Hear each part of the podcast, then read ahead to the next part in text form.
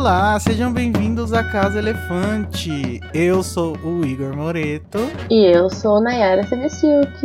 E hoje, no nosso primeiro episódio de feedbacks e comentários da Casa Elefante, a gente vai falar sobre alguns feedbacks que recebemos sobre a primeira metade do Harry Potter e a Pedra Filosofal. Mas antes, aquele aviso de sempre. A Casa Elefante contém conteúdo adulto e spoilers de todo o cânone do mundo bruxo, então esteja avisado. Nós estamos aqui com os nossos hosts bonitinhos, lacradores, Sidney Andrade e Carol Lima. Oi, meninas! Tudo bom, meninas? Diz que bombou, né? Nossas caixas de entrada. Nossa, minha casa nunca viu tantas corujas, menina. Fiquei pulando que nem uma doida pra pegar um. Todo cagado o Tô me teto. sentindo a tia Petúnia, no meio de tanta carta. Oprimida, né? Vê até no ovo. No- E aí, gente? Faz muito tempo já que a gente já gravou essa temporada, né? E agora que a gente tá tendo o choque de receber as opiniões das pessoas, o que, que vocês estão achando até agora?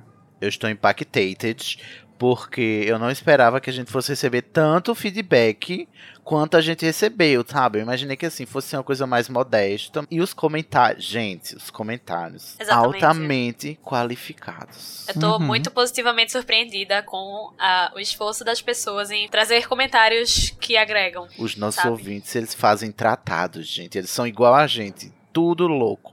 Tudo doidinho da cabeça, obcecado. Eles vão nos esmiuçando mesmo. Eu amei. Disse que tinha comentário com um metro de pergaminho, gente. Mas é bom a gente falar isso porque a gente precisa deixar claro aqui que a gente não vai ler todos os comentários, ao contrário do que a gente faz no Berradores do Estação, porque são muitos comentários e são muitos episódios e a gente não quer fazer um episódio de 5 horas. Tinha alguns comentários que falavam as mesmas coisas, a gente pegou os que a gente achou mais interessante de repercutir. Então, se você mandou comentário, não fique triste, o seu nome vai estar aqui no final do episódio, que a gente vai agradecer a todo mundo. A gente leu todos os feedbacks, então lembro. você não foi ignorado. Até os que mandaram nos pessoais, né? Aham. Porque teve gente que mandou via WhatsApp no pessoal de cada um. Nos probleminha de cada um dos participantes. Foi ótimo. Mas assim, gente, daqui pra frente, quando vocês escutarem o episódio e tiverem alguma coisa pra contar pra gente, Nayara, como que eles fazem pra entrar em contato conosco? Você pode entrar em contato com a gente de várias maneiras, através do post no animagos.com.br, nas redes sociais, onde nós somos arroba a Casa Elefante, e no e-mail acasaelefante.animagos.com.br. Gente, foi uma grande vitória a gente conseguir a Casa Elefante em todas as redes. É. Então, Valorizem. Valorizem. Chorei. aham. Tá bombando, inclusive, nossos seguidores. Tá crescendo mais do que As abóboras do Hagrid. as abóboras do Hagrid.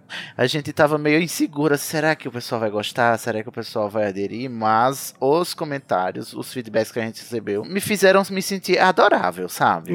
E eu, e eu, pessoalmente, tô ansiosíssima pra quando a trama começar a engrossar. Porque se com a Pedra Filosofal a gente já teve esse engajamento, Calculo quando chegar em Azkaban, que é o livro Quero favorito da ver, maioria gente. dos Potterheads. é, vocês estão subindo as minhas expectativas. Imagina lá na Ordem da Fênix, que a gente já vai estar, né? Já Ele vai já estar tá bom. profissional. A gente vai estar profissa. Até lá, gente, a gente pode fazer episódios de 5 horas, porque não vou mais ser eu que vou estar editando, né? Porque a gente já vai estar rico.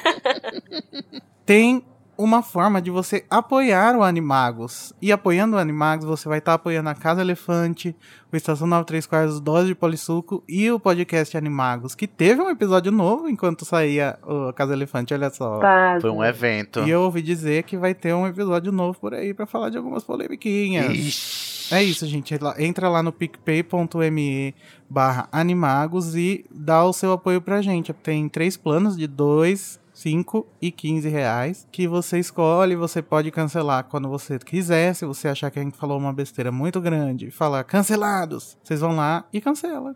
É simples assim. Você pode literalmente nos cancelar. Vocês vão estar ajudando bastante a gente, que a gente fica fingindo que a gente é greedy e quer parar de trabalhar e só ficar ganhando dinheiro. Mas é tudo brincadeira, né, gente? A gente adora fazer isso, porque senão a gente não teria quatro podcasts na casa. Quem diria, né? Ajuda a gente a sobreviver nesse mundo tão solitário. Sovagem. Mundo selvagem. Gente, a gente não poderia deixar de falar, porque no dia anterior ao que a gente tá gravando e um pouco antes do lançamento, teve uma polêmica com a J.K. Rowling defendendo uma moça transfóbica no Twitter, né? Acho que todo mundo tá sabendo, e se não tiver sabendo, fique sabendo que foi isso que aconteceu. Procure saber. Eu, como coordenador, diretor do Casa Elefante, acho que a gente precisa se posicionar, porque, no, afinal de contas, a gente está falando aqui sobre a obra dela, né? E como a obra é dela, a gente vai sempre falar frases como ai, J.K. Rowling sensata, ai, J.K. Rowling perfeita, não sei o que, não sei o Falou que. tudo. Só que queria deixar muito claro que ninguém é perfeito, ninguém é sensato, então quando a gente fala isso é só hipérbole mesmo, e que a gente tá consciente dos problemas que ela vem apresentando ultimamente. E sempre que a gente fala coisas desse tipo, vai ter a ver com aquela coisa que a gente tá analisando no momento, que são as obras dela escritas há 20 anos, né? Uhum. E principalmente que a gente não concorda com esse posicionamento que ela de teve jeito também. nenhum. Inclu- Não, Uhum. não só não concordamos, como repudiamos todo tipo de, de transfobia, de LGBTfobia ou de qualquer tipo de preconceito com qualquer minoria representativa. A gente fica muito triste porque a gente tem uma admiração muito grande por ela, senão a gente não teria fazendo esse podcast. A gente espera mudança por parte dela, por parte da gente, só basta esperar, né? E Esclarecer sobre o assunto para que não, não deixar que a transfobia dela também contamine outras pessoas, né? verdade. Agora, minha opinião é, pessoal é que nem tudo é, é tristeza. Então a gente pode continuar gostando da Rowling, mas tendo esse porém, né? Primeiro comentário é do Gabriel Lima. A Casa Elefante já nasceu aclamado. Adorei o formato todo dinâmico e com games shows. Tava esperando que seria como os outros podcasts do site Animagos, um formato que já adoro, mas essas novidades que vocês trouxeram para esse ficou mais legal ainda. Por fim, como via de regra, assim como os outros projetos do site, irei acompanhar semana a semana e sempre comentando. Afinal, projetos como esses precisam ser enaltecidos. PS, amei momento a Relia. Quem não ama, né? Todo mundo. Bom, alguns não amam, né?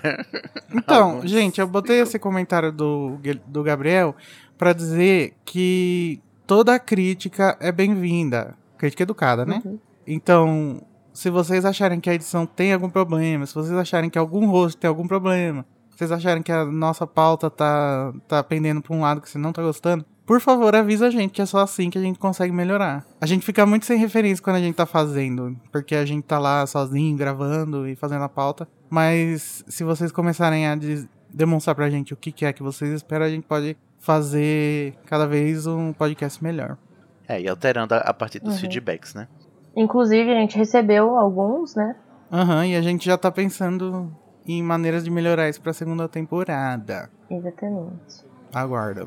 Novidades. Gosto. Carol, lê o próximo pra gente. Então, o próximo é de Rafael Terlerman e ele fala: Uau, bem legal o primeiro episódio. Eu já esperava algo muito bom por ser quem faz, mas ficou excelente. Ai, obrigado. Fiquei me achando agora. Obrigada. Chega, fiquei assim, rubra. Rubra. Vamos te Sobre a- chamar agora de, de agora em diante de. Rubra. Meu nome agora é Rúbia. Sobre a parte do Hagrid, eu fui pesquisar se existia alguma definição de onde fica no nosso mapa Godric's Hollow e a Rua dos Alfeneiros. O que achei foi que a casa dos Potter poderia ser ao sul da Irlanda ou de Gales, já que Harry adormece em Bristol, e segundo J.K. poderia ser próximo a Birmingham ou em Cottonridge. E a casa dos Dursley, em Surrey, perto de Londres. Pelo grandioso Google Maps, as duas primeiras, fora da Inglaterra, Harry Hagrid levaria 9 horas da Irlanda e 4 de Gales de carro pelas ruas. De Cottonridge seriam 4 horas de carro, mas o desvio para Bristol não faria sentido algum se você tá voando. Logo, Hagrid fez alguma besteira no caminho. Talvez errou o destino e foi para Bristol Eu e acho se que ele demorou saiu por pra lá. beber, né? Foi tomar um trago em Bristol. Eu acho que ele Inclusive- foi dar uma celebrada. Inclusive, não, não bebam e pilotem motos voadoras, por favor. Principalmente se vocês estiverem com o menino que sobreviveu nos braços. Talvez errou o destino e foi para Bristol e se demorou por lá. Quando viu, tava tarde e era o lugar errado, haha. Ouvirei todos os capítulos e boa sorte com o novo podcast. Oh, obrigada. Obrigada. Ah, obrigado, Rafa. Um cheiro Obrigado, Rafael. cangote. O Guilherme De Biasi também comentou um, um comentário bem parecido. Inclusive, ele até fez um infográfico que ficou. é, que ele circulou Bristol, o País de Gales e tal. Toda a Mas rota. acho que o, o Rafael fez uma, um resumo melhor aqui da, da coisa, porque pra mim é muito difícil entender geografia. Eu gente. também. Então. A descrição é, nas palavras foi ficou mais clara, né? Para o podcast. o próximo comentário que eu vou ler é do Jean Vasconcelos. Ele disse: Adorei a explicação do apagueiro desiluminador. Bem como as elucubrações sobre os porquês psicológicos do nariz quebrado do Dumby. Eu gosto quem usa a palavra elucubrações, Nossa, chiquérrimo. né? É bacana que o elenco seja fixo, neste caso, para reforçar o efeito de continuidade que esse tipo de podcast requer. Só lamento não haver participações especiais de quando em quando. Eu, por exemplo, adoraria saber da opinião do Pablo de Assis sobre o fundo psicológico de certas atitudes dos personagens e também das repercussões dessas atitudes no desenvolvimento da trama pelo lado mais psicoemocional. Por fim, senti falta da chamada para votação da ABPOD. Sei lá, me parecia importante para a divulgação em larga escala dos podcasts. Sangue novo é sempre bem-vindo. Já diria o vampiro do sótão. Não entendi isso, gente. O que foi isso? Divulgamos, gente. A gente divulgou lá nas nossas redes a pesquisa, inclusive para os alô rumores lá do Estação 93 Quartos votarem, né? É, votarem não. Responderem à pesquisa da Associação Brasileira de Podcasts e mencionar a gente pra, né, a ABPOD saber que a gente existe. E aí eu também, a gente também juntou com a Casa Elefante, com o Podcast Animagos, então tá tudo lá. Já, tá, já consta na pesquisa, nossos quatro podcasts do site Animagos. Daí ele termina. E antes que eu me esqueça, a edição está primorosa. O áudio e efeitos sonoros estão ótimos e a trilha sonora perfeita. Ai, obrigado, Gian. Foi Igor. Você merece todos os biscoitos. Ai, obrigado. Todos os cookies. Sobre essa coisa de chamar convidados, aguardem, pessoal, para a segunda temporada. Não, e sobre as elucubrações do Pablo e as motivações psicológicas dos personagens, vai ouvir Estação 93 Quartos. Tem um monte de episódio dele falando sobre a, a dimensão psicológica do, da obra, gente. Tem muito. O Pablo é, pra- é participante praticamente fixo lá do Estação. Uhum. Isso também não anula o fato de que ele pode vir a ser convidado aqui também, claro. O próximo comentário é da Claudiane Diano.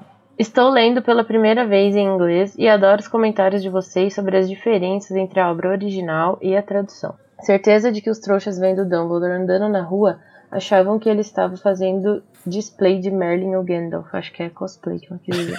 o corretor, né? O display.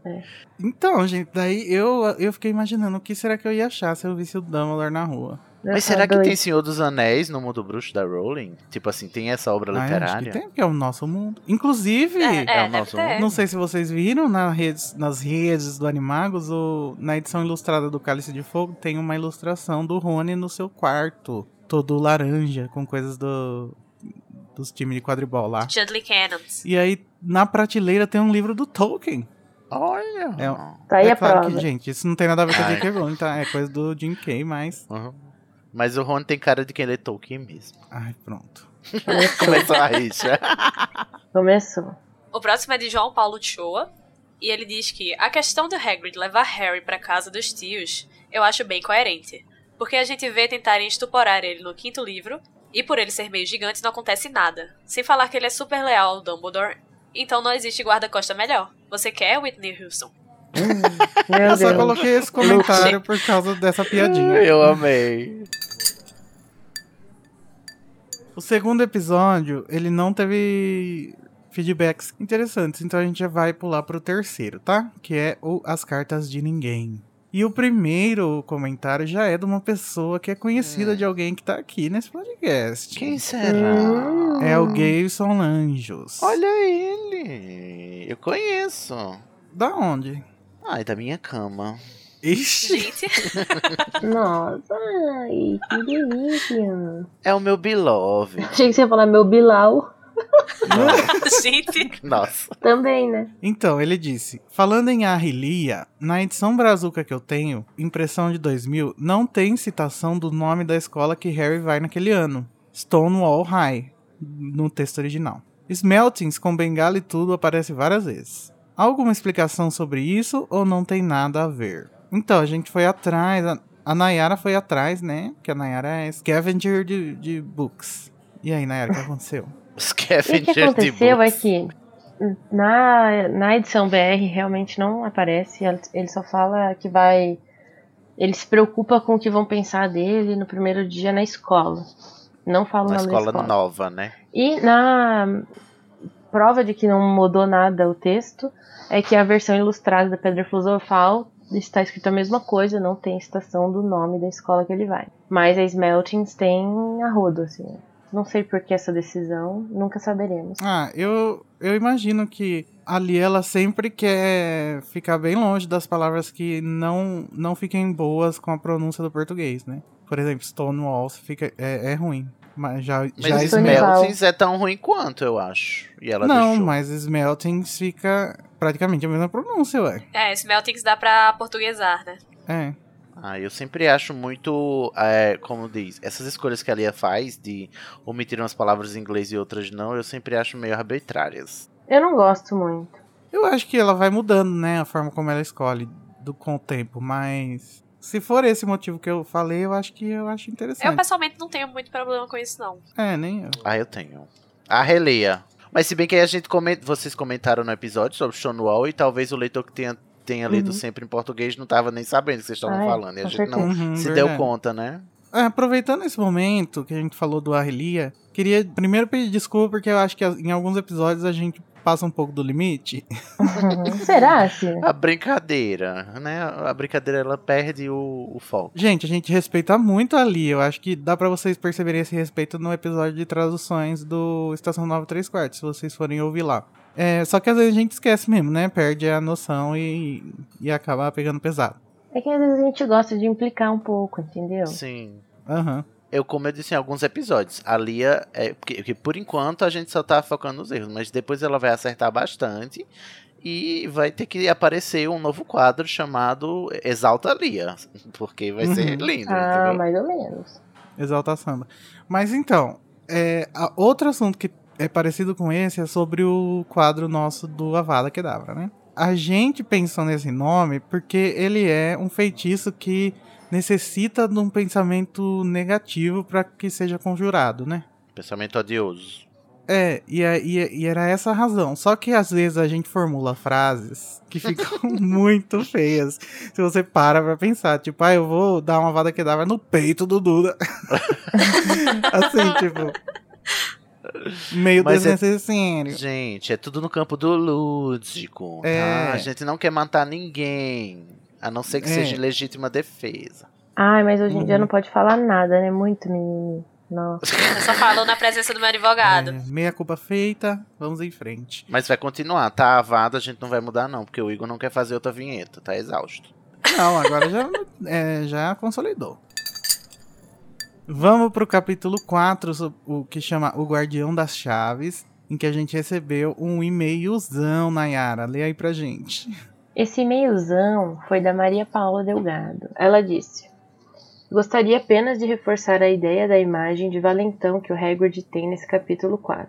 Além da gordofobia, de tentar transformar ou transfigurar o Duda em porco e causando dor nele no processo, e não se preocupando em desfazer depois. Ele ainda tem a pachorra, kkk, de ficar exigindo chá sob o argumento coffee coffee coação coffee de que não se diz não para uma pessoa mais forte. Hum, Talvez seja algo específico dos Dursley que traz isso de dentro dele. Talvez soubesse do tratamento pobre dispensado ao Harry, mesmo que apenas em uma vaga ideia disso. Mas mesmo assim é importante registrar, acho. É um grande choque reler essas passagens. é. Talvez, quando a educação não é libertadora, o sonho do oprimido é se tornar opressor. É verdade. É porque o Hagrid também, ele, tem- ele não tem esse tipo de discernimento, né? Enquanto personagem pouco escolarizado, que foi rechaçado pela sociedade, né? Ele não teve esse tipo de acolhimento de, de ah, para pra pensar, você tá repetindo o que fazem com você a vida inteira, né? É, mas eu acho que a, a Rowling deu uma amaciada no Hagrid, a partir do Depois. segundo livro. É. Uhum.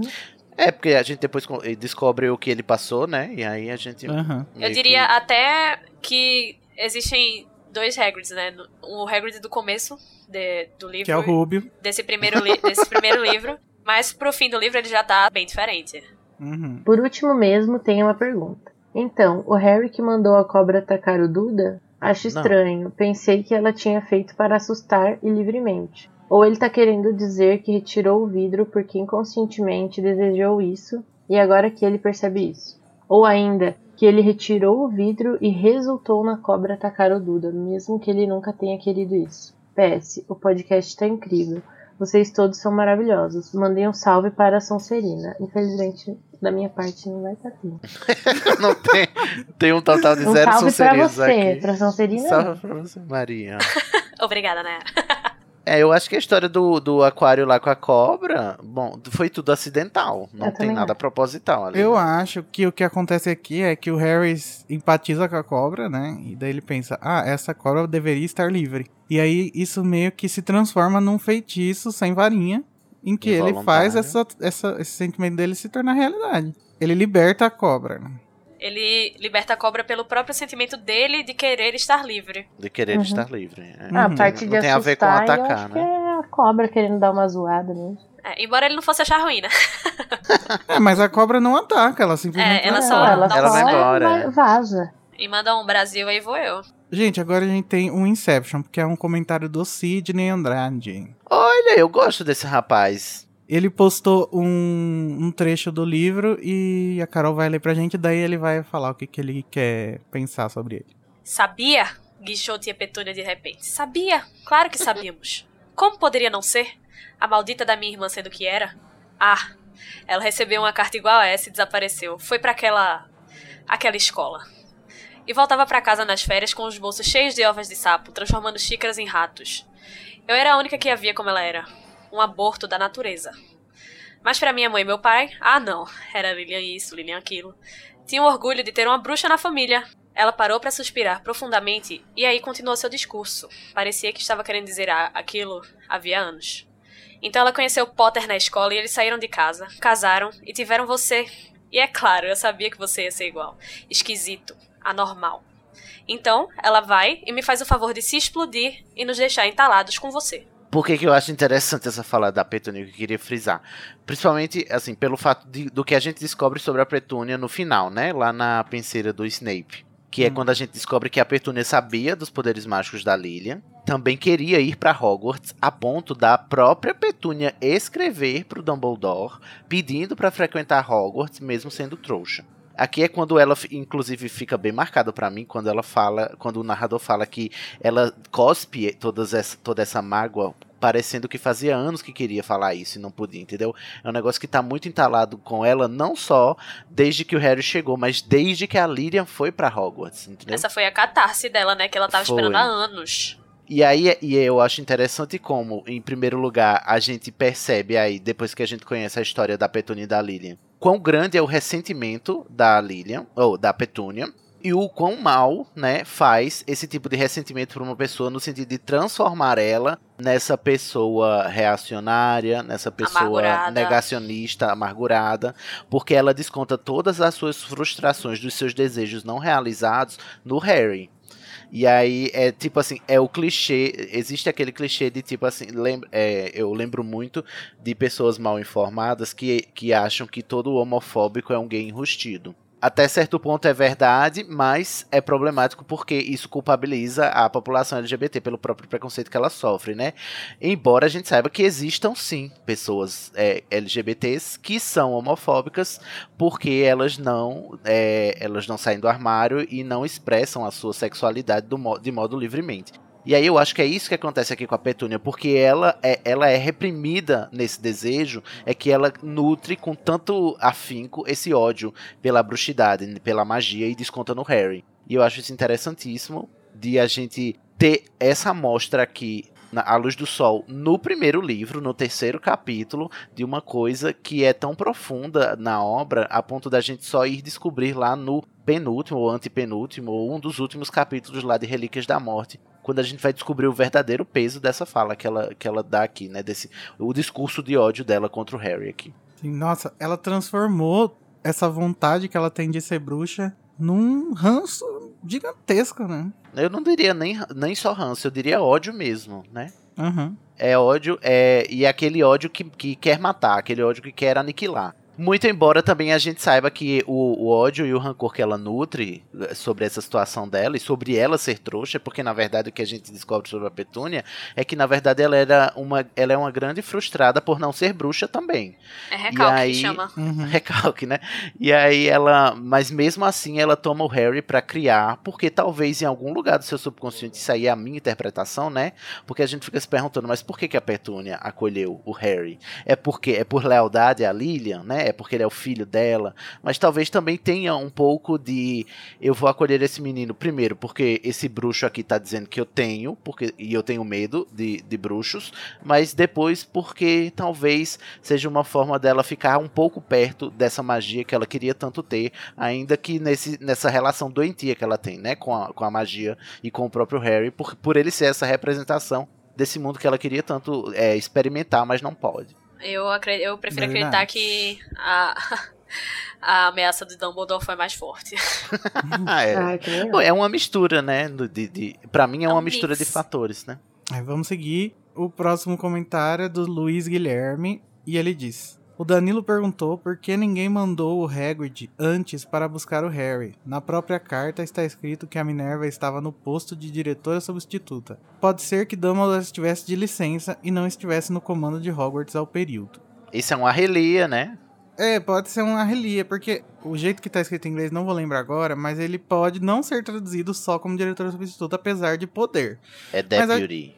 Ou seja, eu acho que a, a Lia não é uma relia porque não tinha como ela saber, né? Ela tava no cargo, nesse cargo aí de mandar cartas, por isso Hoje que... a gente sabe que ela não era substituta do, do Dumbledore, ela é vice-diretora. E talvez cabe, uhum. cabe a ela mandar as cartas, não o Dumbledore, entendeu? É, o Dumbledore delega tudo, né, gente? É, exatamente. Irresponsável, né?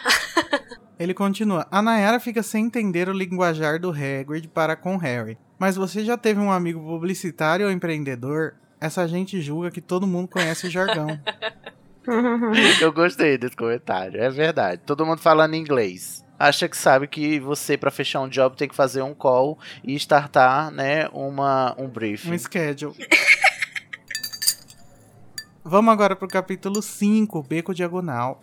E a gente já começa com um comentário da Maria Paula Delgado. Fala aí pra gente, Nayara, o que ela disse. Ela disse: Quanto a Hogwarts, é um lugar obviamente seguro. Acho. Olha, obviamente é uma palavra muito forte. é, é, é, o tipo de questão que dá falso na prova.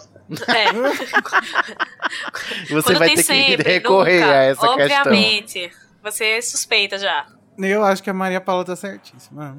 Porém, também fica mais vulnerável quando You Know Who tá por perto. O meu BO é mais um aspecto interessante, na verdade, com Hogwarts é apenas o fato que ela revela muito da sociedade bruxa, no sentido de alguns traços culturais que para os trouxas são chocantes, mas para eles é normal, como a metodologia de ensino deles, como eles tratam as crianças. Por exemplo, foi citado os castigos. Realmente, para ouvidos trouxas é muito duro. O Filch, ele diz que ainda guarda os objetos de castigo físico para os alunos e consegue ouvir os gritos e tal além do bullying que a gente sabe que corre solto no mundo bruxo e na escola, algo apreciado em particular pelo Dumbledore de acordo com a J.K.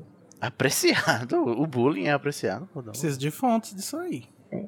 Não sou eu que tô dizendo. Gente, sobre a pedagogia de Hogwarts, eu ouço um podcast, eu acho que o Igor também ouve, que é o Harry Potter and the Sacred Text, que inclusive é uma das inspirações, né, também aqui da Casa Elefante, uhum. Ingo.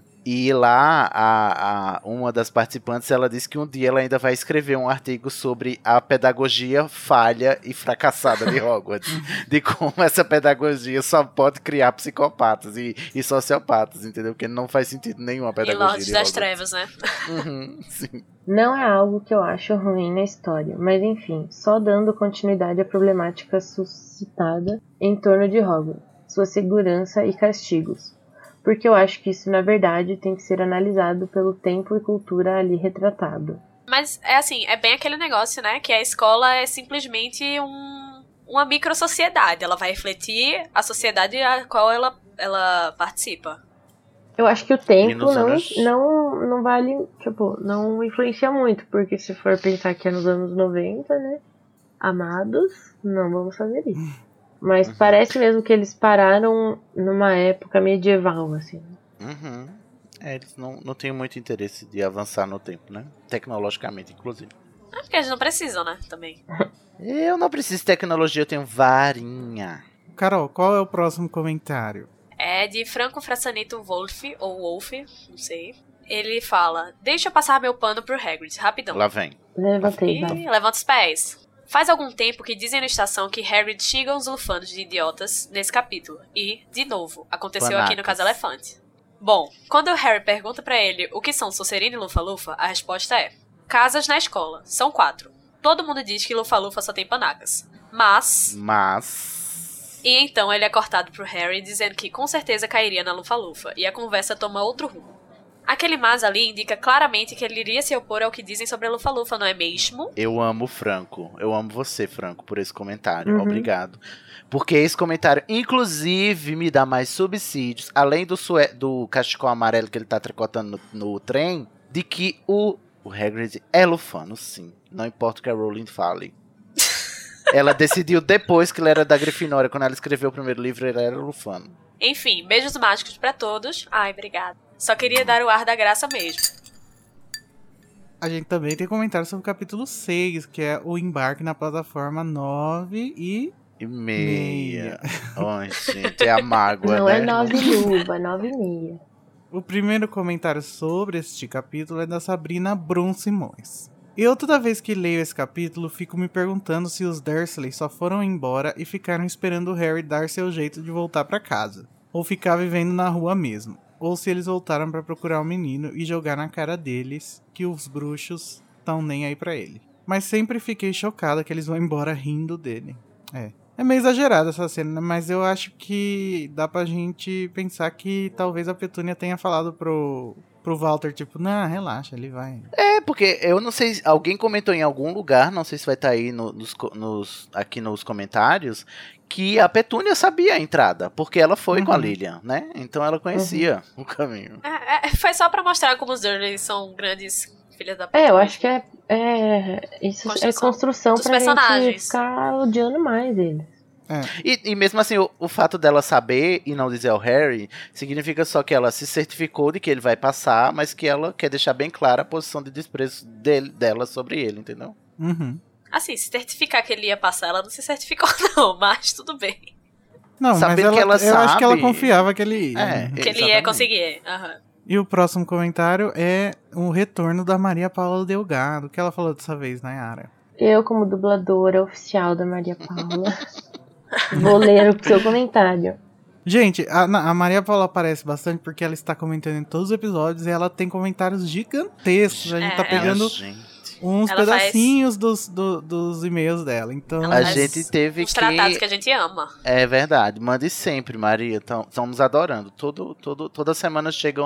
um, um TCC da Maria. Eu amo. Uhum. Então vamos ao comentário. Harry e Rony se complementam muito. Harry quer a família que ele tem.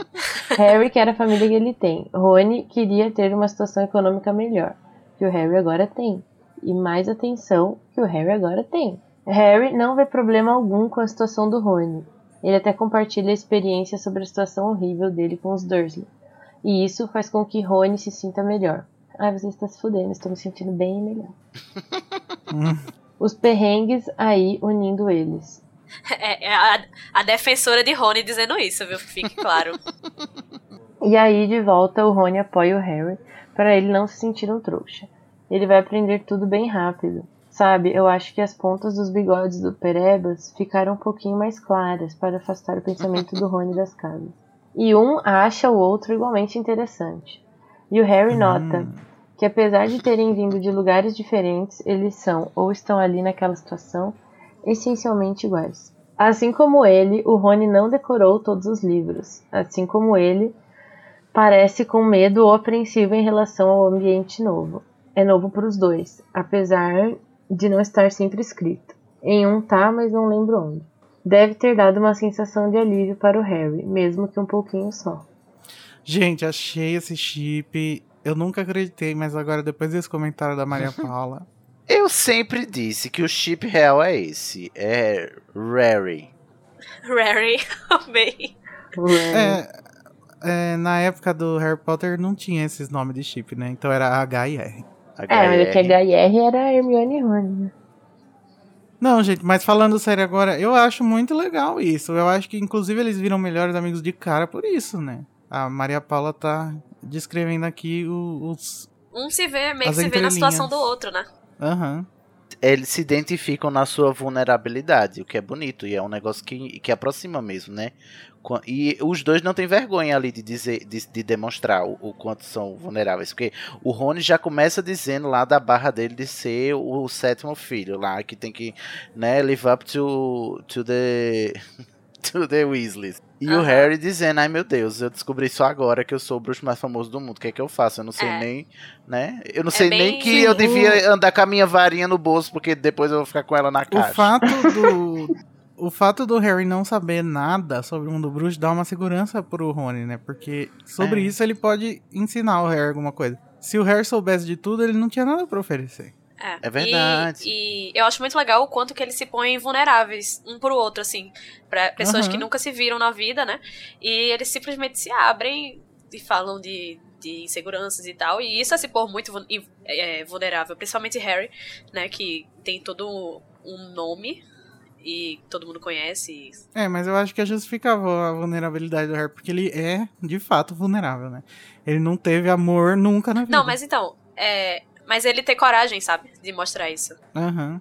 Sem falar que pra construção do ego do Rony, ser amigo do Harry é muito importante também. Porque ele, ele, a primeira coisa que ele diz é que ele não tem nada de interessante a oferecer, porque tudo os irmãos dele já fizeram. Só que é ele que vai ser o amigo do menino que sobreviveu, entendeu? Nenhum outro Weasley uhum. vai, vai poder dizer isso. Sim, lacrou. Próximo comentário do Dunga. A Carol vai ler pra gente. Foi dito no Pottermore que a família Malfoy acreditava que o Harry, por ter derrotado Voldemort, seria o próximo Dark Lord, ou algo do tipo. Isso é dito na sessão do Draco. Eu amo que no, no, no, texto do Pottermore os Malfoy são, são os terraplanistas mesmo, entendeu? Uns reacionários terraplanistas que acreditam nas conspirações. Nas conspirações, é. é dito na sessão do Draco.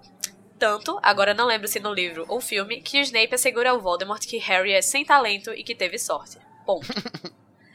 Tranquilizando ele sobre o assunto do maior e melhor, mais jovem e bonito, Immortal by Love HP. gente. Então, gente, é, eu, eu quis pôr esse comentário aqui pra a gente falar sobre esse material extra que tem no Pottermore. Que a gente vai fazer um episódio especial para falar sobre isso e também sobre as coisinhas que a J.K. Rowling já lançou fora do Pottermore sobre a confecção, a feitura do Harry Potter e a Pedra Filosofal, como por exemplo os capítulos de rascunho. Descartados. Então fiquem ligados que a gente vai falar. Inclusive também tinha um comentário no Twitter sobre o Frei Gorducho, que também a gente vai falar.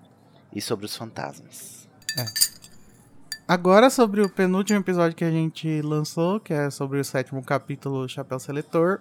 A gente tem, claro, ela novamente, Maria Paula Delgado, com um papiro gigantesco aqui, ó. A coruja, depois dessa entrega, se aposentou. Com a bichinha. Não quero mais. A Maria falou. É dito no livro que a própria família praticava bullying com o Neville, porque não aceitava a possibilidade dele não ter magia. Se ele fosse malogro, teria morrido no incidente da janela. Que, caso Coitado. alguém não se lembre, é quando um tio jogou ele pela janela porque ele queria ver, ver se, se o Neville era bruxo. Boa, passarinho, boa. bom, bom método. E nisso foi tocar num ponto importante para mim. Já falei em outros capítulos aqui. Mas, de verdade, eu acho que o bullying é, de certa forma, um problema muito presente no mundo bruxo. Toda sociedade tem problemas, a bruxa não é diferente. A forma que eles são sanguinários, historicamente, com os duendes, o tratamento dispensados aos elfos, etc. Porém, eu vejo dois problemas em relação à minha própria visão. Um é usar a minha cultura da sociedade trouxa e do meu tempo para julgar outra cultura que estava em outro período passado os livros Não, mas calma aí, calma aí, Maria. Olha só. A cultura bruxa não existe. Ela é baseada na nossa cultura porque é uma obra ficcional. Toda obra ficcional é baseada no que existe, porque as, os autores não criam as coisas do nada, não tiram do vácuo. Então não é inverossímil, nem é ilegítimo a gente comparar uma coisa com a outra, porque inclusive uma reflete a outra, né? O, o mundo bruxo que a Rowling criou reflete o mundo em que ela vivia na época que ela escreveu. Sim, e é por isso que é interessante a gente ler essas obras, n- não só como escapismo, mas também como Uhum. forma de enxergar o mundo. Exatamente. Como de alegoria representação mesmo, do né? mundo. O outro é a questão do humor que foi falado. É por meio de situações absurdas ou coisas não lá tão legais, se consideradas seriamente, que a J.K. frequentemente extrai uma rica fonte para fazer rir. É meio estilo nonsense. É total estilo nonsense. É, o humor dela é esse, né? Eu tô relendo Harry Potter com vocês capítulo a capítulo, mas em paralelo eu tô relendo Alice no País das Maravilhas, que é nonsense. E achei o tipo de humor parecido, apesar da J.K. não se basear sempre nisso. É uma das fontes. Só que nesse momento vem um problema chamado Snape. Ih. Larissa, corre aqui. Muitas pessoas gostam de pintar ele como um monstro por lidar com as crianças da forma que ele lidava. Ah, não, realmente- não acredito. Ah, o pano pro Snape não, eu não aceito. Parece que Larissa correu aqui mesmo, hein? É a Larissa disfarçada. que realmente são bem erradas para nós. Aí fica as questões. Ainda podemos o julgar, e se sim com a mesma força, Sim. se esses eram comportamentos aparentemente comuns naquela sociedade? Como Exemplo. Não, Olha, não é o podemos comum julgar porque assim, os tá? outros professores não agem assim. Não é só o faziam. Snape, é exclusivo. É, justamente. Exemplo, Dumbledore achava que o bullying do Snape sobre os alunos era bacana para ensinar a vida e essas que merdas, segundo o J.K. Gente, Mas sim, eu, Da Maria, onde foi tirada essa informação? você pode passar pra gente a fonte? ela já tinha mencionado isso num É, outro já tinha- comentário e Onde aí ela foi falou: que você... "Ah, não Maria, lembro por onde que eu vi isso". Por favor, manda um e-mail dizendo a fonte onde você tirou de que a Rowling tá falando que o Dumbledore afirma que bullying constrói caráter. É isso que tá dizendo. O Dumbledore nunca falou isso em canto nenhum, nunca deixou isso claro. Inclusive, ele, nem, ele defende os alunos, né, é contra a violência. Ele Uhum. só é responsável porque deixa o Snape lá, né? É. Bom, enfim. Neville sofria bullying da família e conta isso pra toda uma mesa. E todo mundo parece achar normal. Neville é deixado do lado de fora da sala comunal para não decorar as senhas. Ah, mas aí, né, o problema é dele. Olha a Grifinória aí, ó. Ele é da minha casa, mas... Essas coisas são mesmo para serem levadas a sério? Considerando que estão inseridas em um mundo em que coisas absurdas ou erradas acontecem e são utilizadas como forma de humor, isso tira todo o peso da ação, tira parcialmente, em relação a qualquer personagem. Mas é isso que a gente fala sobre, por exemplo, quando no começo a Rowling tá descrevendo os abusos que o Harry sofre na mão dos Dursley e a descrição é toda cômica, sendo que se você parar e tirar a camada de humor, são cenas de abuso de, de, um- de uma criança, cenas lamentáveis. É a mesma coisa que é, é a mesma coisa durante o livro inteiro. Ela trata com humor cenas que são é, que são horríveis, mas por quê? Porque ela precisa é, amenizar o tom para o público o qual ela está tratando, é. que é um Senão seria um infantil. livro de drama. Exatamente. E ela tá escrevendo um livro infantil falando sobre violência doméstica, falando sobre bullying na escola, mas tá tratando isso de um jeito que as crianças vão entender. Aham. Mas isso também não tira o fato de que ela está falando e tratando desses temas, temas seriamente. Então não é porque ela trata o bullying com humor, o bullying no Neville com humor, que a gente tem que passar a interpretar o Snape como, como a, a violência dele não é verdadeira, porque é. Ou com o bullying que o próprio Neville sofre. É, é um bullying verdadeiro, é Uhum. legítimo e tem repercussões nele, inclusive ao longo da saga. Então não é porque é tra- o- não é porque o, o verniz é de humor que as consequências não são reais, né? E não são é, nada, nada engraçadas. É, tanto que Neville é o personagem que mais tem problema com autoafirmação e confiança, né? Uhum, E isso atrapalha ele na, na prática mágica. pois é. A Maria continua. Para isso, eu acho que o fato de serem utilizadas como humor não retira o peso que você quiser dar a essas ações, não. É engraçado, mas ainda você pode ver como errado. Snape e o bullying com o Harry, por exemplo, e esses tios bizarros do Neville. Ou a toxicidade da pressão da avó, que vai ser outro tema a ser explorado. Ah, então ela estava se perguntando para depois responder, entendeu? Maria também chegou à mesma conclusão. Uhum. Muito aristotélica.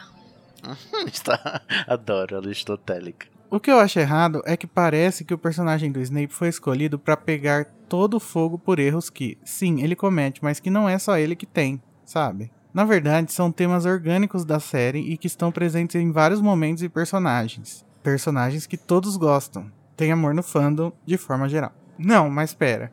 O abuso do Snape ele não é tratado humoristicamente. É. É um dos únicos, inclusive, né? Que é tratado sempre seriamente. É, enfim. Talvez isso tenha sido uma reação extra, extremada ao amor e entendimento extremado que esse personagem recebeu no final do sétimo livro, oitavo filme. Realmente, ele nunca foi um modelo de herói. Mas, Não, ele nunca foi nem modelo de vilão. mas nem um grande monstro, stalker e masoquista ou sei lá o que. Muito menos as pessoas que gostam do personagem são piores que as outras, o que eu já ouvi. Raro, mas ouvi. And I have spoken. Meu headcanon sobre esse ac- acontecimento do Neville. Deve ser uma coisa ruim que nem todo mundo faz, mas é tolerável, sabe? Por exemplo, muitos pais não batem nos filhos, mas se eles virem outros pais batendo nos filhos, talvez eles não achem assim tão absurdo. Porque eu não acho que toda a família bruxa seja como os tios e tias avós, avós dele, não. Escrevi demais, desculpa. Isso porque a gente cortou muito do seu comentário, né, Ma- Maria? Maria. Mas tudo bem, a gente adora. É que estou achando tudo muito divertido e interessante na discussão do podcast. Tá tudo maravilhindo, gente. Ai, Ah, obrigado. obrigada. Obrigadinho. Daí ela botou um coraçãozinho de cada cor das casas. Agora, gente, sobre o capítulo 8, que é o último episódio sobre o qual a gente vai comentar aqui nesse especial de comentários. O capítulo O Mestre das Poções. Olha Gente, o- ele. O primeiro. O primeiro comentário é de uma pessoa muito misteriosa que se denomina Ursinho da Grifinória. Fica aí esse Quem mistério. E quem vai ler o comentário dele é a Nayara. Lê aí, Nayara. Lê com bastante amor. carinho, Nayara. Ursinho disse: Hello, hello, hello. Escutei o novo episódio sobre o mestre das poções, tomando café ao lado de um membro da equipe da Casa Elefante, cujo nome não será revelado. Mistério. A única pessoa que tem namorado. Nossa, é um grupo de solteirões. Próximo- Eu sou o único. Nosso, nosso Eu próximo sou. podcast. Mandem os correios. O nosso É. próximo podcast é Desencalha Casa Elefante. Desencalha. Desencalha elefantes. Desencalha elefante. Continuando. E houve dúvidas de vocês sobre a palavra bicanca na tradução do brasilianês da frase Got your conch. Bicanca, palavra tão pouco usual quanto a original conch, significa nariz grande. Pessoalmente, eu agradeço a Relia por usar essa palavra e não coisas como venta, napa, chapoca. Gente, Ah, eu que amo chapo- cha... Eu acho que Chapoca ia ser incrível. Eu amaria chapoca, gente. Eu não ia entender assim Napa. como bicanca. Nariz de gancho. Eu gosto. Narigão. Mas eu queria muito agradecer ao Ursinho da Grifinória por ter respondido ao meu chamado quase Foi. desesperado. E a gente tem que se episódio. retratar aqui, né, Carol? Porque é um arrelia injusto. Vamos retirar esse arrelia porque ela foi fiel à É. tradução aqui. Vamos retirar esse arrelia aqui. Muito obrigado, sim. Fazendo meia culpa. Tá Obrigado. vendo? Tinha que ser da Inclusive- Grifinória, uma pessoa dessa, maravilhosa. Inclusive, esse trecho tá no trailer, já foi escutado milhões de vezes pelas pessoas. Eu Da amo. Carol falando, Que- que, diabos é bicanca? Bicanca. Eu fiquei, eu fiquei realmente, assim, muito chocada. Mas, gente, olha, eu tenho uma teoria aqui. Porque tá falando aqui, ó, o ursinho da Grifinória. Pelo que eu lembro do como o namorado do Sidney é, e pelo fato dele estar falando aqui da tradução, assim como um outro comentador que se chama Gavson falou, Sim. eu estou desconfiado que é o Gavson. Será? Nossa, será? Meu Deus, como. Temos um Xerox, ora, ora. Ai, isso é tão barro. quem pegou, pegou. Quem não pegou. Ah, é ele sim. É o meu senho. Amei essa camada de mistério. Gente, Nota vocês 10. entendem, né? Porque que o- o Sidney tem esse negócio com a Grifinória, né? É tesão. É tesão. é o tesão contido, né? Ah, é verdade. Freud tá orgulhoso dessa explicação. Mas, gente, agora a gente tem uma pessoa que veio fazer o papel da Maria Paula, porque a Maria Paula não mandou seu feedback nesse episódio. então a Ana Paula, que tem um nome parecido, só que ela é Guedes e não Delgado, que é mandou também uma Bíblia. Será? Será que é a mesma Gente, pessoa? E ela foi a fundo. Ela foi mesmo.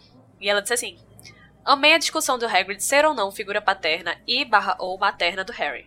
Apesar de ter ficado confusa em um primeiro momento e ainda achar que de, de alguma forma dá no mesmo. Estou muito mais propensa, no entanto, a concordar com a ideia de que, mesmo que as características de Hagrid sejam mais suaves, ele, por ser homem, não deixa de ser figura paterna, valorizando o sexo. Se eu valorizasse o imaginário, talvez chegasse à conclusão de que seria figura materna, mas escolhi a primeira versão como mais adequada, exatamente por motivos de procurar afastar as visões de papéis de gênero, no sentido de sexo do, do indivíduo. Então, gente, essa questão do Hagrid de figura materna gerou um probleminha também lá no nosso grupo do Alô Rumores, mas antes do podcast ser lançado, porque a gente só jogou lá que a gente tinha falado sobre isso. Eu acho que ficou claro no podcast o que a gente quis dizer.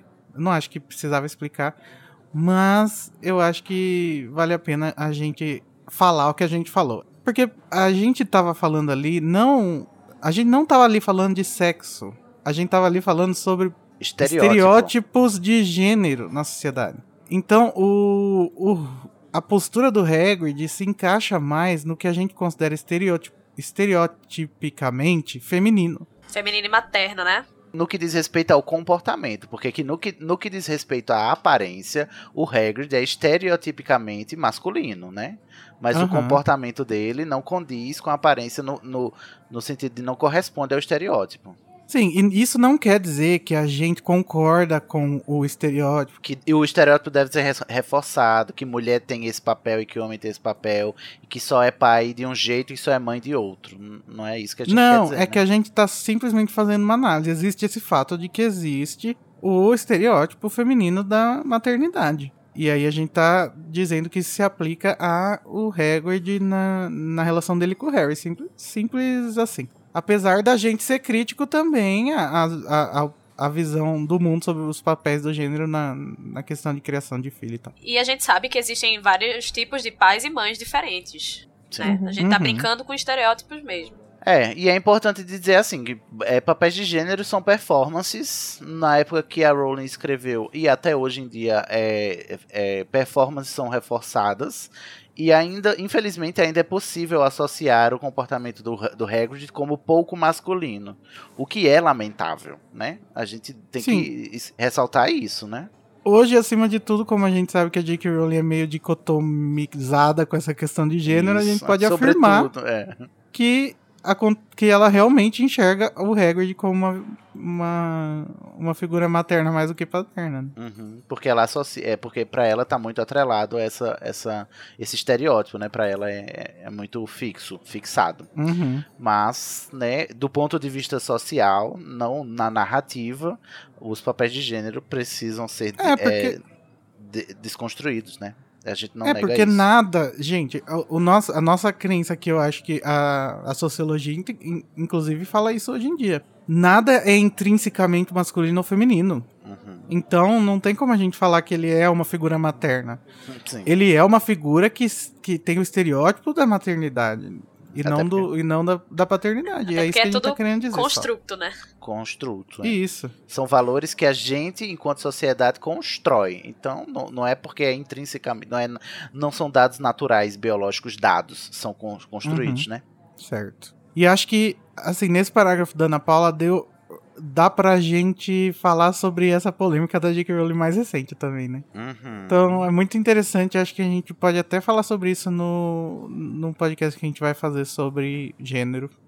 E como a Rowling trata o. A, As o figuras, gênero né? dos personagens dela. Aí, continuando aqui, outro pensamento polêmico que gostaria de jogar aqui é que considera o Snape claramente uma figura paterna pro Harry. Ah, não. Claramente. 2019, gente. Aquela, só se for aquela figura paterna que abandona o filho, não paga pensão. É, vamos É, só ver. se for abusivo. Vamos ver o desenvolvimento dela, né? Seguindo o mesmo raciocínio anterior, porque ele também é, entre aspas, feminino, e geralmente é comparado no fandom a uma mãe solteira que reclama do filho ser igual ao pai. Credo. Eu já não vejo é, essas características mais femininas no Snape, né?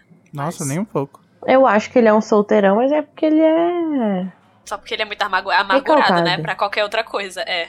ressentido. Ele deixou a inveja abalar ele, pra sempre. Além da imagem coletiva da bruxa que mexe no caldeirão. Sim, ele é ruim pro Harry, mas é só olhar nas literaturas em geral pra saber que a figura paterna não é igual a uma boa figura. E o mesmo pra figuras maternas.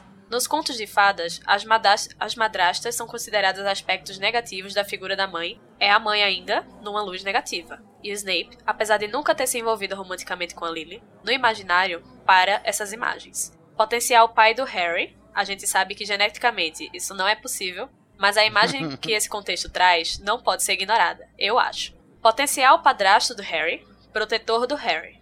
Um que odeia ele e um que prejudicou ele, mesmo sem intenção, é verdade. Mas essas imagens não podem ser ignoradas.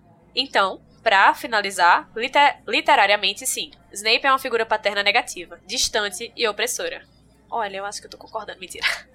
Mas eu acho que chamar de paterna já é muito forte, né? Porque justamente É, não- a gente tá pegando estereótipos. E estereótipo de pai Inclusive, se, pega, É. se a gente for, for partir desse ponto, na verdade, é, o Snape seria essa figura paterna que é problematizada hoje em dia, não a figura paterna idealizada, como a gente fala quando a gente diz que o Hagrid ou o Sirius ou o Dumbledore são figuras paternas pro Harry. A gente tá falando dessa figura paterna idealizada que inclusive na maioria das vezes é falsa ou pelo menos é um pouco mentirosa, daquele pai sempre acolhedor, a, pe- a pessoa que Sempre vai conduzir apoiador, né? você é, ao longo da vida, sendo que na vida real a figura masculina, a masculinidade como ela é construída toxicamente, né, ela, é, ela faz com que as figuras paternas, os homens, eles é, é, tratem a sua paternidade com descaso, né, com desprezo, com deselo. E quando não é o caso, aí a gente acaba é, é, dando mais valor àquele pai, porque olha, ele é um pai diferente, ele não é esse pai lixo que a gente tá acostumado a ver. E aí talvez, bom, se é pra associar a uma figura paterna o Snape, talvez a gente associe a figura paterna essa que o feminismo hoje em dia problematiza, no sentido de dizer, esse pai que, que a gente construiu até hoje idealizado não existe. O que existe é esse pai que abandona, esse pai que abusa, esse o pai, pai que que é usa sua autoritário. autoritário que usa sua masculinidade tóxica pra oprimir a sua família, né, os seus filhos e tal. E aí, bom, se a gente quiser extrapolar, eu, eu acho que dá pra chegar aí, mas pra chegar aí, eu acho um- uma extrapolação muito grande. Muito grande, é. Ou seja, parem de tentar fazer o Snape pai do Harry acontecer. Snape, nem não que seja pra dizer que ele é ruim. tóxicos.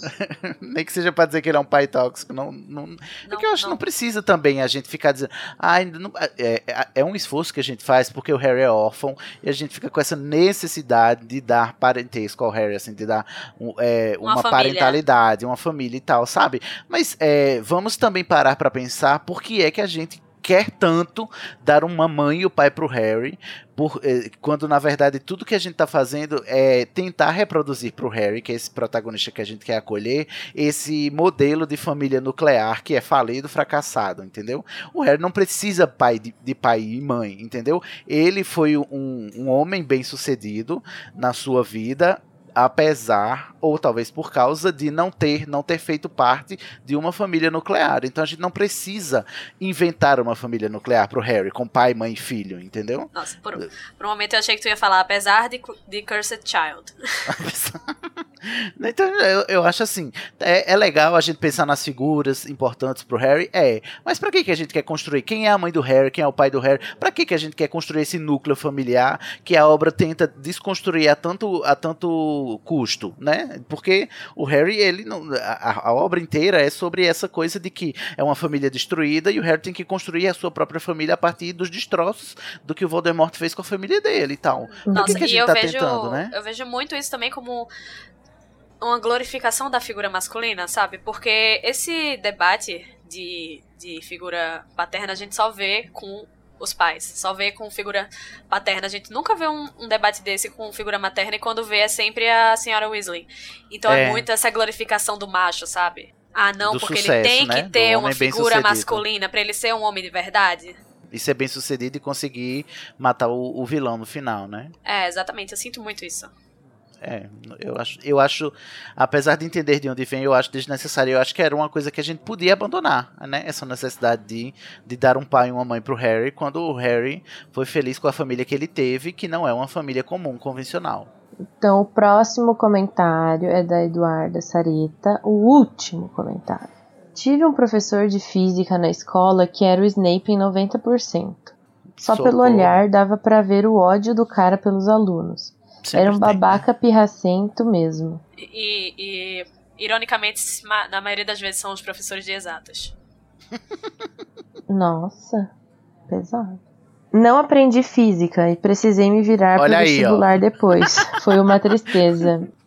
Realmente, um olhar antes de qualquer interação tem muito a dizer sim, como o Sidney falou. Esse professor entrou na sala expressando um desprezo com a linguagem corporal de forma tão clara que a turma se fechou ao ponto de ser hostil em retorno também. Ele ainda fazia umas piadas estranhas envolvendo termos como racismo com números. Ai, meu Deus. Ai, gente, vai ficando cada vez pior, né? Alunos tendo braços cortados. Chamava Credo. a turma de burra com o sarcasmo dele. Era minha aula de poções. Toda terça-feira eu pagava pelos meus pecados na terra. Meu Deus. Gente, deixa eu breaking news aqui pra vocês. Isso daí é a educação pública em São Paulo, tá? Nossa. Todos os professores. Né? Não é só em São Paulo. Eu diria que não só a pública, porque eu tinha um professor assim. E eu diria que não só é educação básica na faculdade É, também. na faculdade. Ai ai. Continuando. Gosto que nesse capítulo o Harry encontra a confirmação definitiva que ele não é pior que os outros alunos. Harry se sentiu aliviado ao descobrir que não estava muito atrasado com relação ao resto da turma. Tipo, por ser de família trouxa, os tios que de fato criaram ele. Gostaria de saber, se possível, o que vocês acham do uso dos animais nesse capítulo e na série como um todo. Eu não ligo, sinceramente, porém nunca fui a grande defensora dos animais. Não gosto que machuquem e tal, mas talvez seja algo natural para estudos, desde que se mantenha certa ética. Realmente não sei o que pensar na verdade. Essa é uma discussão que eu não consigo ter, assim, porque eu não estudei o bastante. O que eu sei é que, assim, um, um- braço do veganismo vai dizer que não existe exploração ética do trabalho animal, porque você não pode é, explorar o, o trabalho de um ser que não pode consentir, né, de trabalhar Uhum. para você. Uhum. É, em segundo lugar, é, geralmente em escolas, ou em Hogwarts mesmo, quando a gente vê que é uma ilustração, por exemplo, na aula de poção, é como uma aula de biologia, onde os alunos dissecam né, animais e tal. É, e isso é problemático, né, tem sido mais, cada vez mais problematizado com os movimentos veganos e tal hoje em dia, e os movimentos pró-direito dos animais, mas era uma coisa que não se discutia na época, principalmente no é- na época que faz menção e, e no, na- no contexto da realidade que a Rowling está construindo, que é a realidade da bruxaria, na qual é- era muito utilizado, é, e tanto em rituais quanto em, em feitura de poções, é, é, produtos de origem animal, né? De, mas no caso das bruxas, eram feitos de origem anim- de animais, os que elas mesmas pegavam, caçavam Tradicionalmente, sacrificavam. né, tá muito ligado à bruxaria, o- a utilização de animal como um objeto, né? Como é, Ingrediente, material, como é material. matéria-prima, então. Mas tem uma diferença aí entre é, o fato deles usarem animais para isso e, e serem usados animais, por exemplo, em aulas né, de biologia, Uhum. para o- a exploração do- dos animais, por exemplo, na indústria agropecuária, por exemplo, né, que é em grande escala, que contamina, que trata com sofrimento os animais que vão ser abatidos, além de causar grande dano ao meio ambiente e tal. Então é uma questão bem, bem ampla, assim, assim. É, é muito É, grande e é uma pergunta. questão difícil também, porque tem a questão dos testes ci- científicos em animal, né? Pra fazer cosmético, pra fazer Tem remédio, contextos. fazer qualquer coisa. Que, assim, pra quem é, é vegano, é completamente contra esse tipo de coisa. Só que É, existe é- sempre a, proble- a problemática, né? Como que a gente vai avançar cientificamente se a gente não pode fazer esses testes, né? Então, Exatamente. E a gente pensa assim, que se não fizerem nos animais, em quem é que vão fazer, né? É, Uhum. E a gente volta a olhar para as comunidades mais pobres, que Que é onde realmente... a corda arrebenta, né? Exatamente. É, é- é- esse esse debate é, muito difícil, assim, ele é Ah, eticamente... pra mim, pelo menos, é complicado. difícil.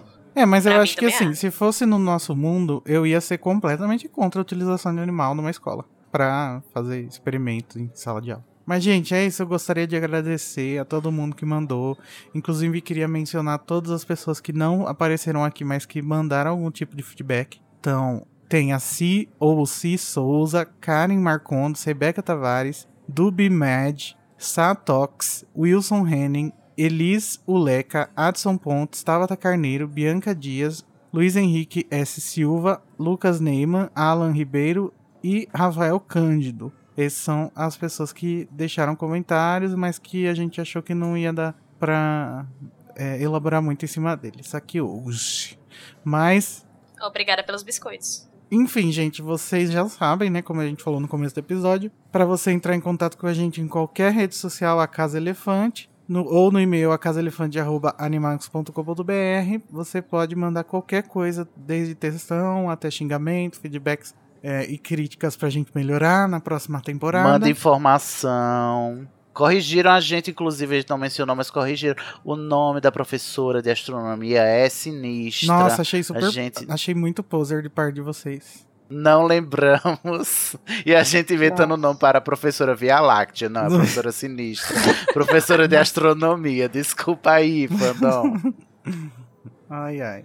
Eu quero fazer um pedido aqui para as pessoas que mandam comentários. Pra é, dar uma lidinha depois, assim, que escreve, assim.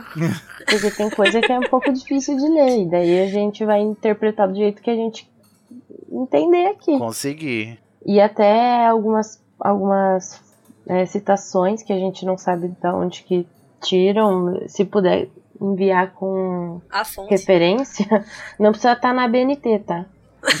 É só Ainda- dizer, ó. vem Ainda aqui. não vamos exigir a BNT, mas. Pode ser em Comic Sans, não tem problema. Ai, não, comissão não. Eu tenho, tudo tem limite. PowerPoint. N- E a gente, eu não tô pedindo texto de TCC com palavras difíceis, é só pra ficar mais fácil pra gente ler aqui. A compre... E para compreender o que você quer dizer também, que às vezes o, o ponto que você quer fazer é, é perdido por conta da. do- Ah, do gente, texto- mas eu, eu me É, identifico porque às vezes eu não consigo expressar o que eu tô querendo dizer. Mas é, É, não se sintam acanhados por isso, hein, Por gente? Pode favor, falar. é, por favor. Então, gente, hoje já saiu o episódio 9, então vocês já podem ir lá e comentar que daí no próximo episódio de feedback que a gente vai fazer no final do livro, vocês já vão poder estar participando, tá bom, meninas? Obrigado pra, pra vocês três que participaram. E de nada, de nada. Por nada. Tchau. Tchau. Tchau. Tchau.